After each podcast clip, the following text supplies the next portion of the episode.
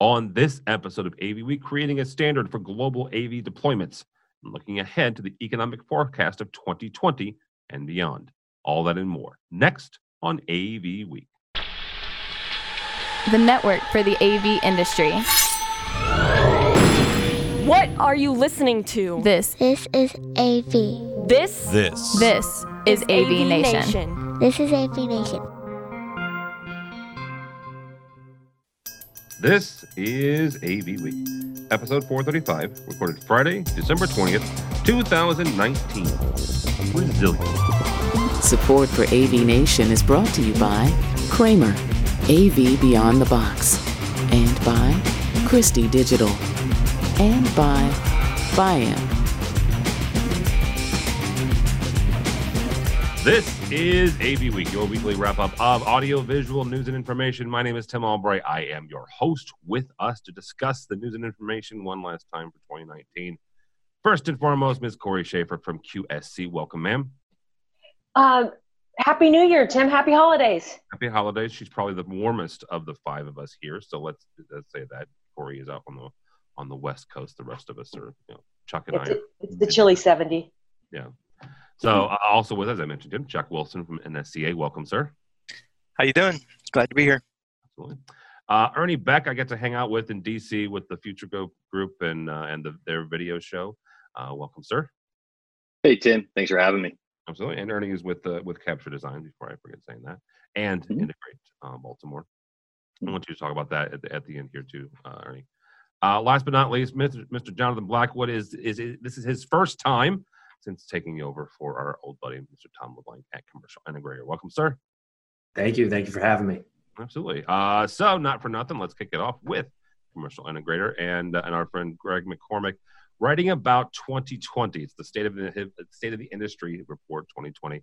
Uh, I like this quote: "Don't get too comfortable, kids." Uh, one of the things that, uh, that Craig mentions here is the fact that Avixa and a number of other uh, organizations have forecasted, let's call it rosy pictures uh, for the next couple of years. Yes, there's going to be growth in the industry. Yes, there's going to be money to be made. However, there is a but here and a very big one.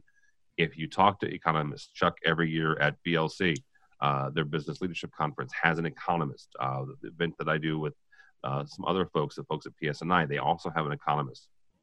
These economists have been saying for a couple of years now that there is a chance for a recession between now and let's say 2030 2032 depending on which one you you look at. Jonathan that i think that was one of, of craig's points here is don't get too comfortable. Yes there's it's still a, a bull market uh, as it were for av but don't get too comfortable. As you guys are talking to integrators what preparations are they making?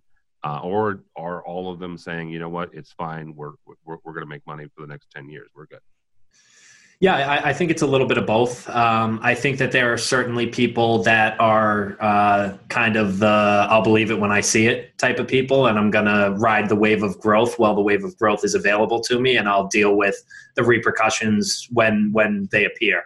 Um, but I think that there's a lot of people that are um, one of the things recurring revenue which i know we talk about a ton uh, within the industry i think that a lot of companies are trying to implement those strategies as soon as possible so that when the recession, recession hits they already have that up front and they have the systems implemented and then it's just an operating expense cost which is a lot tougher to cut out than capital expenditure where you're bringing in a completely new system.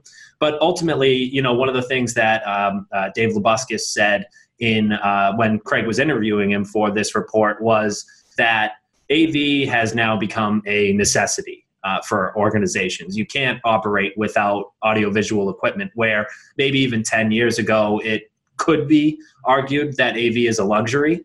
Um, so I, I think that for the most part, it's strengthening the business, streamlining, making sure that there's not waste in, in any spots.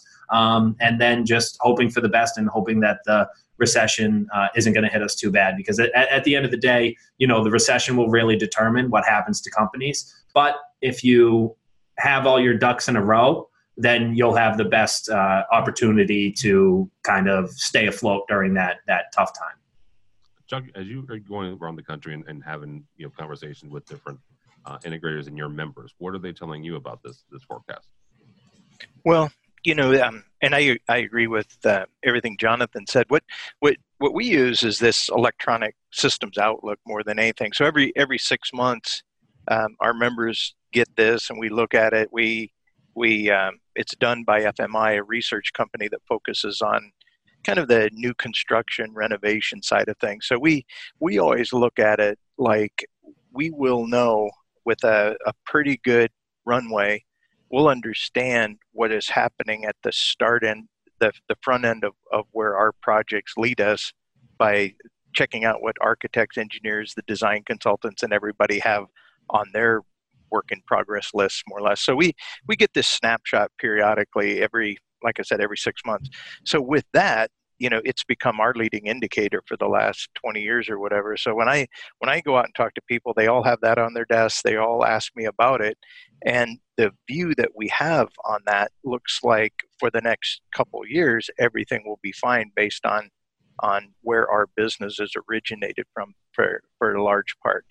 The other thing like jonathan said as well is people need what we offer now. People want what we offer. It helps them with their business and a lot of what we're doing today helps them when they face a recessionary period in our, in their business. So we're there to to help them with you know the ability to communicate during those times. So I think I think what we're doing is we're we're diversifying enough, moving ourselves into these somewhat economically insensitive uh, type markets like we we talk about in the report. So from from my vantage point, you know it it looks good and and then with the caveat for now. And and so our economists tell us for now we should be fine. Corey that, that that whole for now thing is important because um, most of us on this call i would say all of us on this call uh, remember the last recession which was which was roughly 10 years ago a little bit more.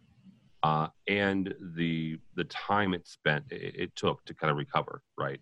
Uh, and all of us have friends who you know lost businesses lost jobs in, in that time period is there anything we can take from that 10 years ago or 11 years ago to not only you know um, help ourselves if, it, it, does turn to this and, and, does do a downturn but also to, to provide um, you know a little bit of, of help to those who were not in positions of, of, of decision making 10 years ago but they will be this next time around if it does if it does a downturn does happen yeah, you know, I think we have to look at history. Uh, I mean, because history helps us also look forward, right? So we have to learn from it. And I think um, at at our company at QSC, we we're preparing in the way of we have three business units, and they're very very different, right? So the system side, what's what's a really good indicator for us on the system side is talking and being really close to the consultant community because those guys are working on projects that are typically three years and further out you know maybe. So that's a really good indicator of what does the business look like. Talking to end users and what do they have planned but we're really able to see are they turning it up turning it off?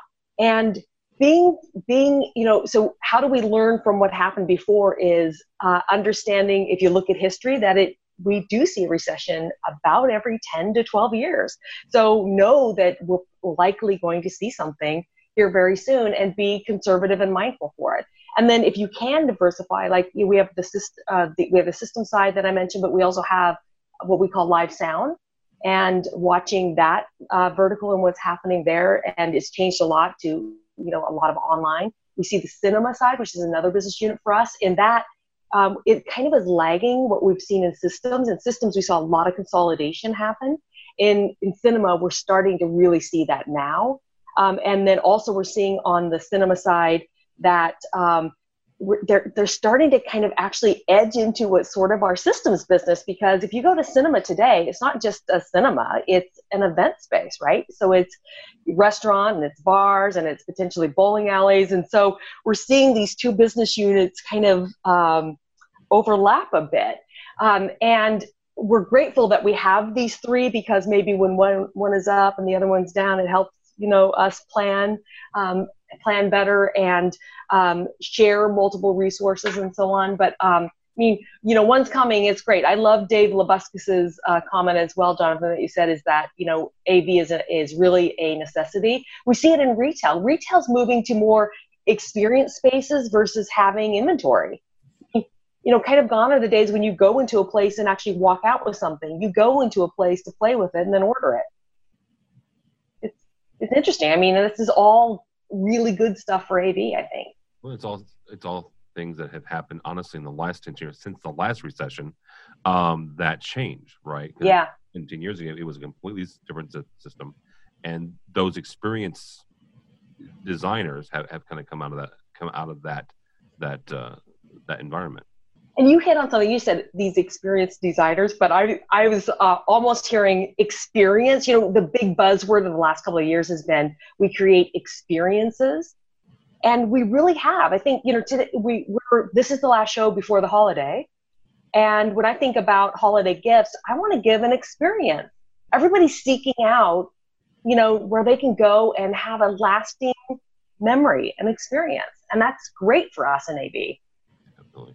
Ernie, I want to take you, take a different uh, thing with, turn with you on this. Um, talk about it from you know the, the forecasting and Ernie design systems, and talk about it from that aspect, but also talk about it from from the work you do in, in trying to get young people into the industry. How do you have that conversation about you know whether the the, the economy and the the future of of a potential job in AV and the fact that that you know everybody on this panel is saying you know what yes the economy may take a downturn, but this is an industry that's that's pretty stable because back to Mr. Labuskes, everybody needs AV. Yeah, I mean, it's a good question. It's funny. I actually started my career in the AV industry during the the last recession in 2009.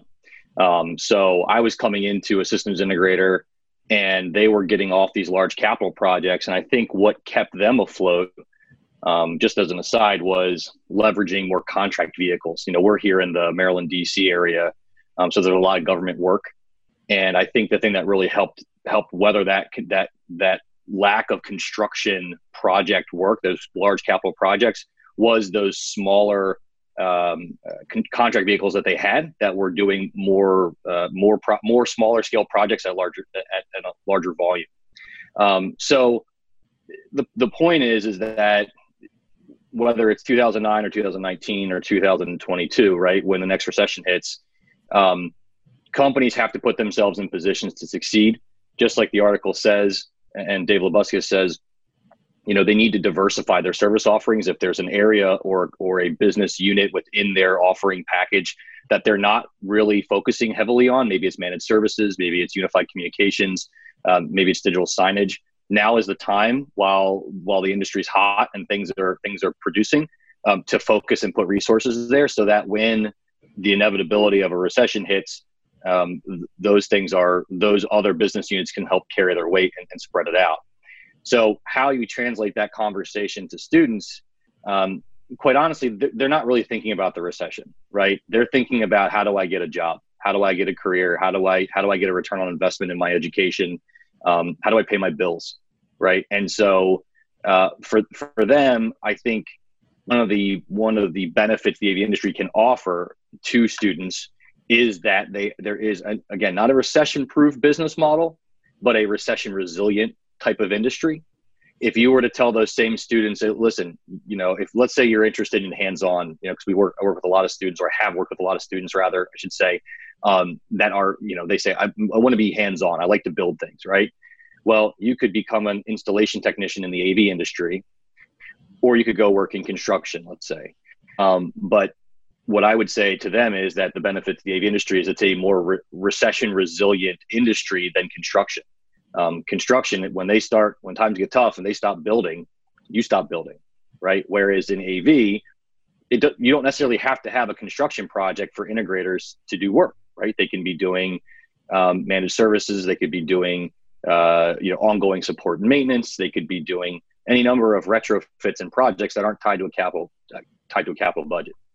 So I think the the the benefit maybe of AVIXA, NSCA, you know these other organizations that are promoting workforce development um, should should take is that you know I don't know how they would work that really into their marketing pitch, but I think it's a conversation that's worth having with students because they're ultimately going to be subject to the the economic ebbs and flows just as we all are. And don't you think maybe this time when there is a recession, we'll even be more resilient because of the managed services, right? I, I mean, many organizations have have gotten that message. Chuck, do you have any data on how many of your members now are offering services? Well, I w- I'm we do have have the data, and I, and I just uh, I, I'm not I'm not 100% sure I trust it because I I don't think we've done a good job, Corey, of of really defining what we mean by managed services versus service mm. contracts versus a service level agreement versus help desk versus AV all this as stuff. a service. Yeah, AV as a service. We got so many definitions flying around that I that I question that you know this 12% number that that we use here but um, you know 12% is our best guess about how many of our members or the the revenue produced of the total revenue produced 12% of it is based on recurring. The um, re, or the state of the industry data i think jonathan is a little lower than that right? So yeah.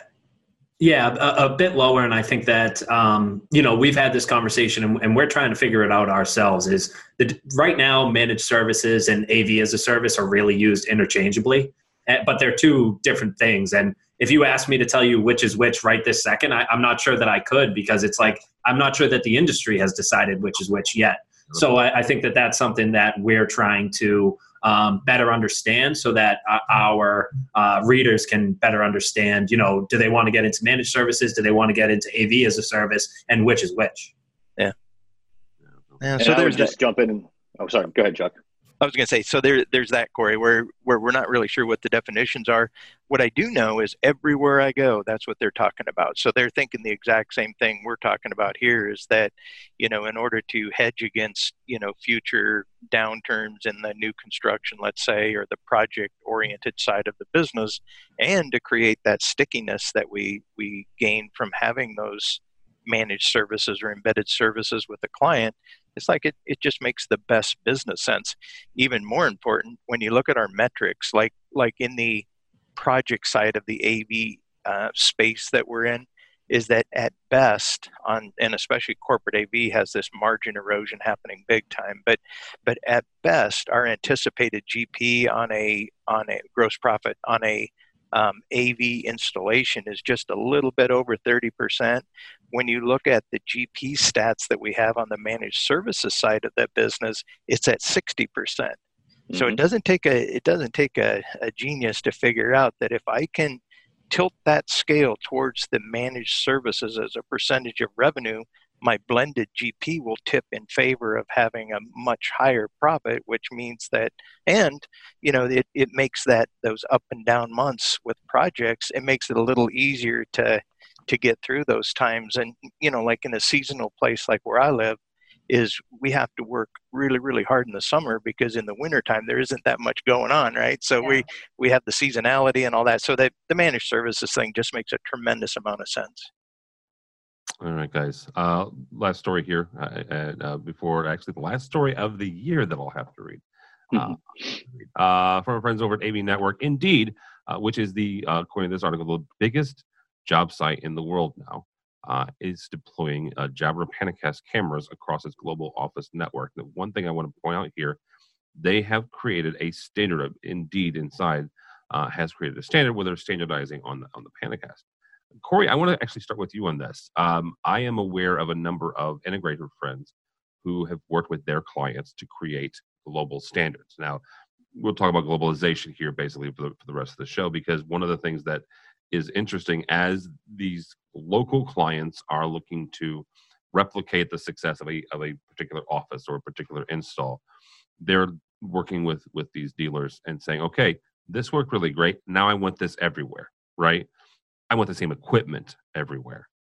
How do manufacturers, first and foremost, get in there and start listening and, and start, you know, finding out about these initiatives, uh, these initiatives, and these programs where, you know, just north of me is is one of the biggest manu- uh, uh, tractor manufacturers, Caterpillar, right, in, mm-hmm. in Peoria, uh, halfway between here and, and Chicago. Uh, they have global offices, right? Um, here in St. Louis, we have a, a Mastercard uh, facility. This is not their local. This is not their, their global headquarters, but it's a, a you know it, it's a local version or a local processing center. So somewhere, you know, the, the Mastercard's you know headquarters, they're saying, hey, we want the same experience everywhere. How do manufacturers find out about these, you know, sooner rather than later? So the best way is from those companies directly themselves. And at every trade show, we're starting to see more and more end users attend those trade shows. Um, so it's great when we can have conversations and understand what they're doing. And many, many of the large enterprise companies are developing standards. And so getting in early and finding out what that process is like, and it's typically, you know, they have a lab, they have to do proof of concept, they um, they start talking about their geography, their footprint, where all their locations are, the accessibility to equipment in all those locations, because they want to work with manufacturers and potentially integrators that can serve them um, all over the globe. And um, so, you know, getting in early, we're getting we're getting a lot of those leads directly from uh, the trade shows like InfoComm and ISE. They have lots of end users uh, attending those, which is really great. And you know they want to mostly they want to replic- replicate the experience for sure but they're trying to reduce variables supporting av and av gets such a bad rap about you know this and that is wrong or whatever but a lot of it's because there's so many variables but if you've locked down a standard and you've got all this you have you know exactly what the equipment is it's certainly easier to support it right? Because you can have spares you can um, there's just so many reasons why standards you know make good sense. So um, talking to them directly is great. And then another one is making sure that you as a manufacturer have great relationships with your integrator partners so that you approach these end users uh, through a partnership. Because when you walk into an end user with your integrator partner um, they see that and, and they realize that they're cl- close to the manufacturer maker and the, par- the partner who's going to install and support it. So it's twofold.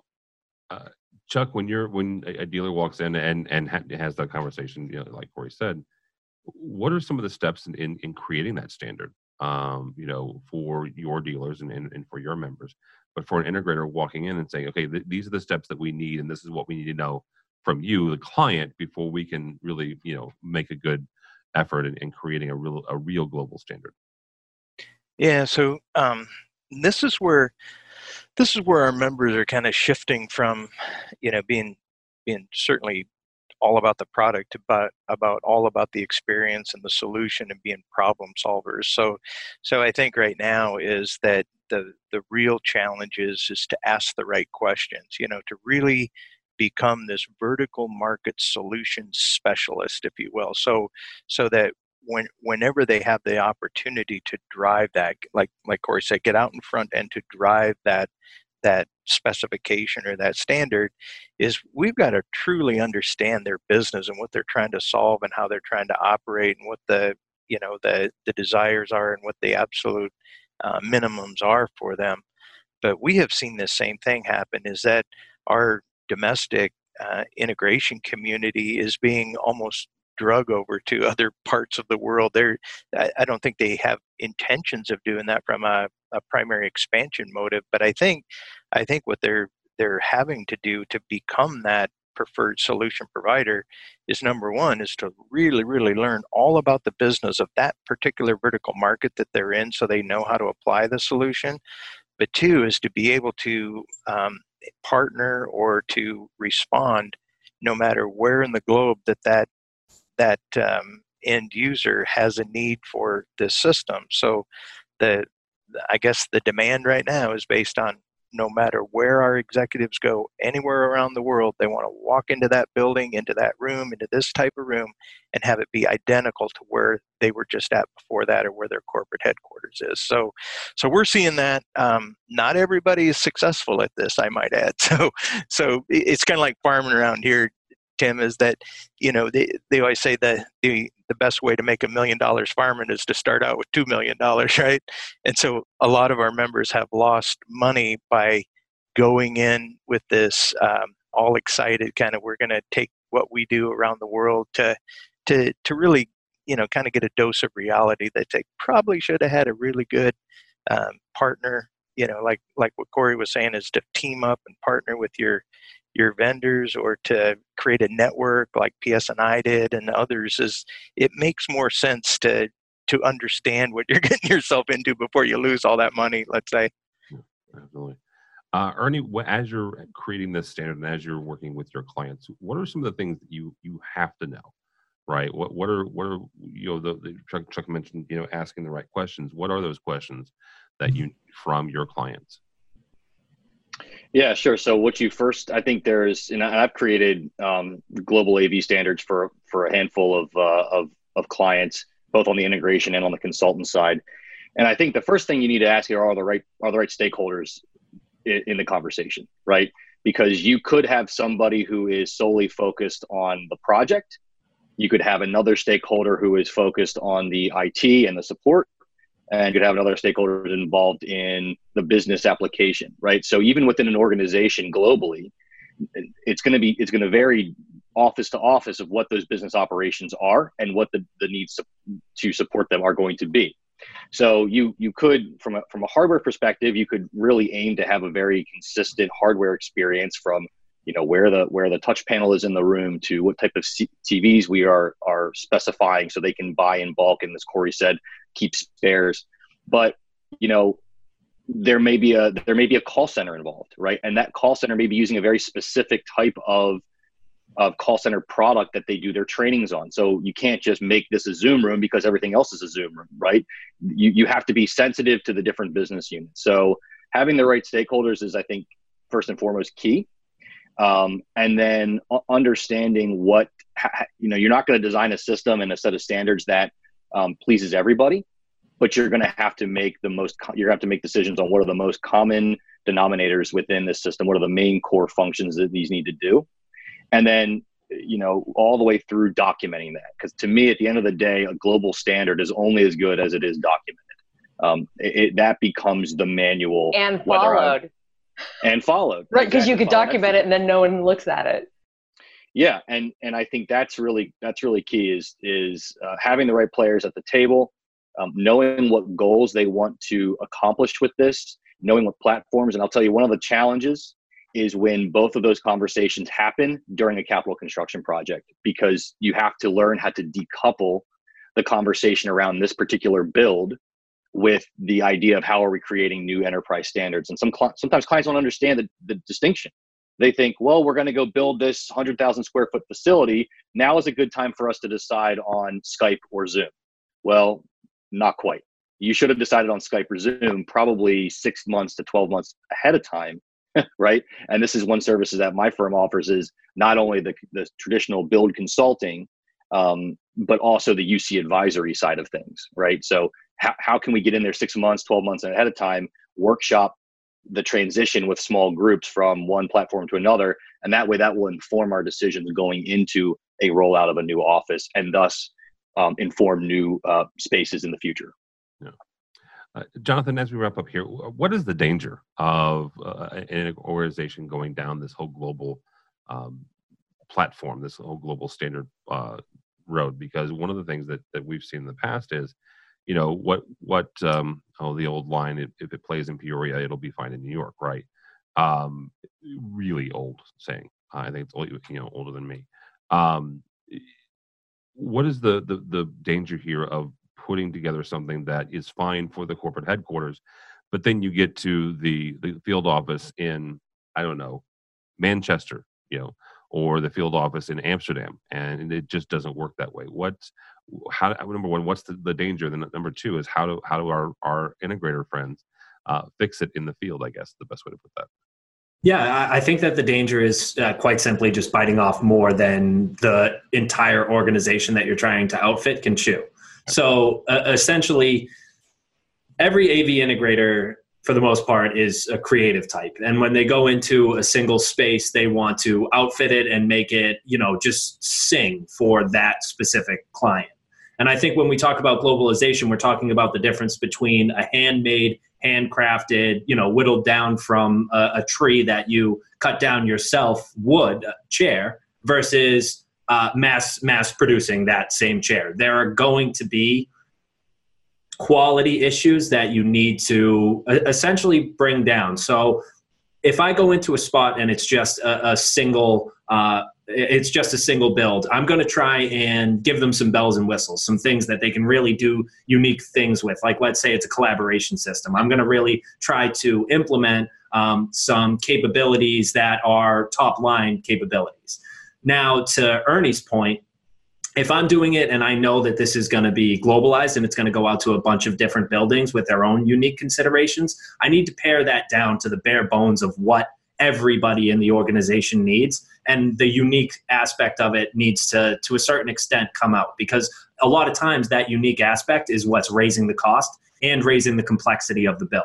So you need to know that whatever you're documenting is someone something that someone else in another country is going to be able to implement themselves so if you start saying, you know, it has to be exactly this size, it has to be exactly oriented this way, it has to have exactly these capabilities, you're just creating more potential pain points and potential mistakes for whoever is going to carry that out in another place. So what I would say is again to Ernie's point, get in touch with the right stakeholders that are making decisions for the entire company find out what everybody in the company needs and then design a system that does all of that without going too far above and beyond, as as blasphemous as that sounds. Uh, that you know, in six different locations, there's going to be six different problems with six, six different aspects of the solution. So it's it's simplify, streamline, and make sure that there is as little room for error as possible, while still uh, delivering on what the client needs. And and I think for every AV project, that's something that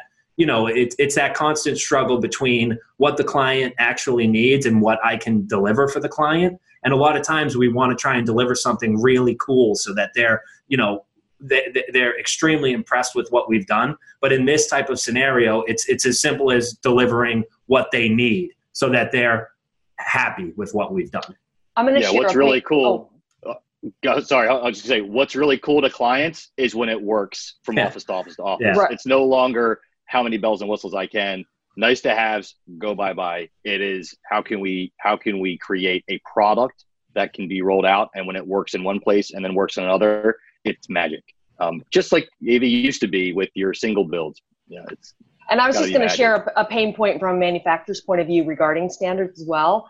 That and it does involve this comment of, in, of pulling in all the stakeholders, including the purchasing side of the end user, because um, we worked to get a um, into a particular large company standard and it was great. But what that created then was they thought this kind of the shopping list it was easy and they went to places like cdw to try to buy qsc equipment. And so it became a real um, uh, bottleneck because we, we don't sell our solutions that way. We sell to qualified integrators. So we, we learned a good lesson there that how they buy and where they're going to buy also has to be part of the standard created. And, and I'll just throw out there that it, it's called standard for a reason. You know, it's it's not above standard, it's not super standard, it's standard. You want something that everybody uh, can implement. All right, that'll be a good place to stop. Uh, for us and for the year. Uh, we do have two more programs coming out. We'll talk about that in a second. Thank you all so very much for spending your Friday before Christmas with us. Uh, Ms. Corey Schaefer, how do people find you and or QSC?